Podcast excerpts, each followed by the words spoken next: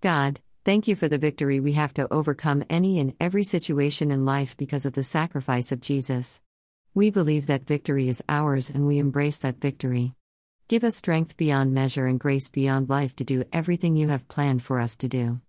No matter what is going on in this day, we believe that this is a great day to accomplish great things.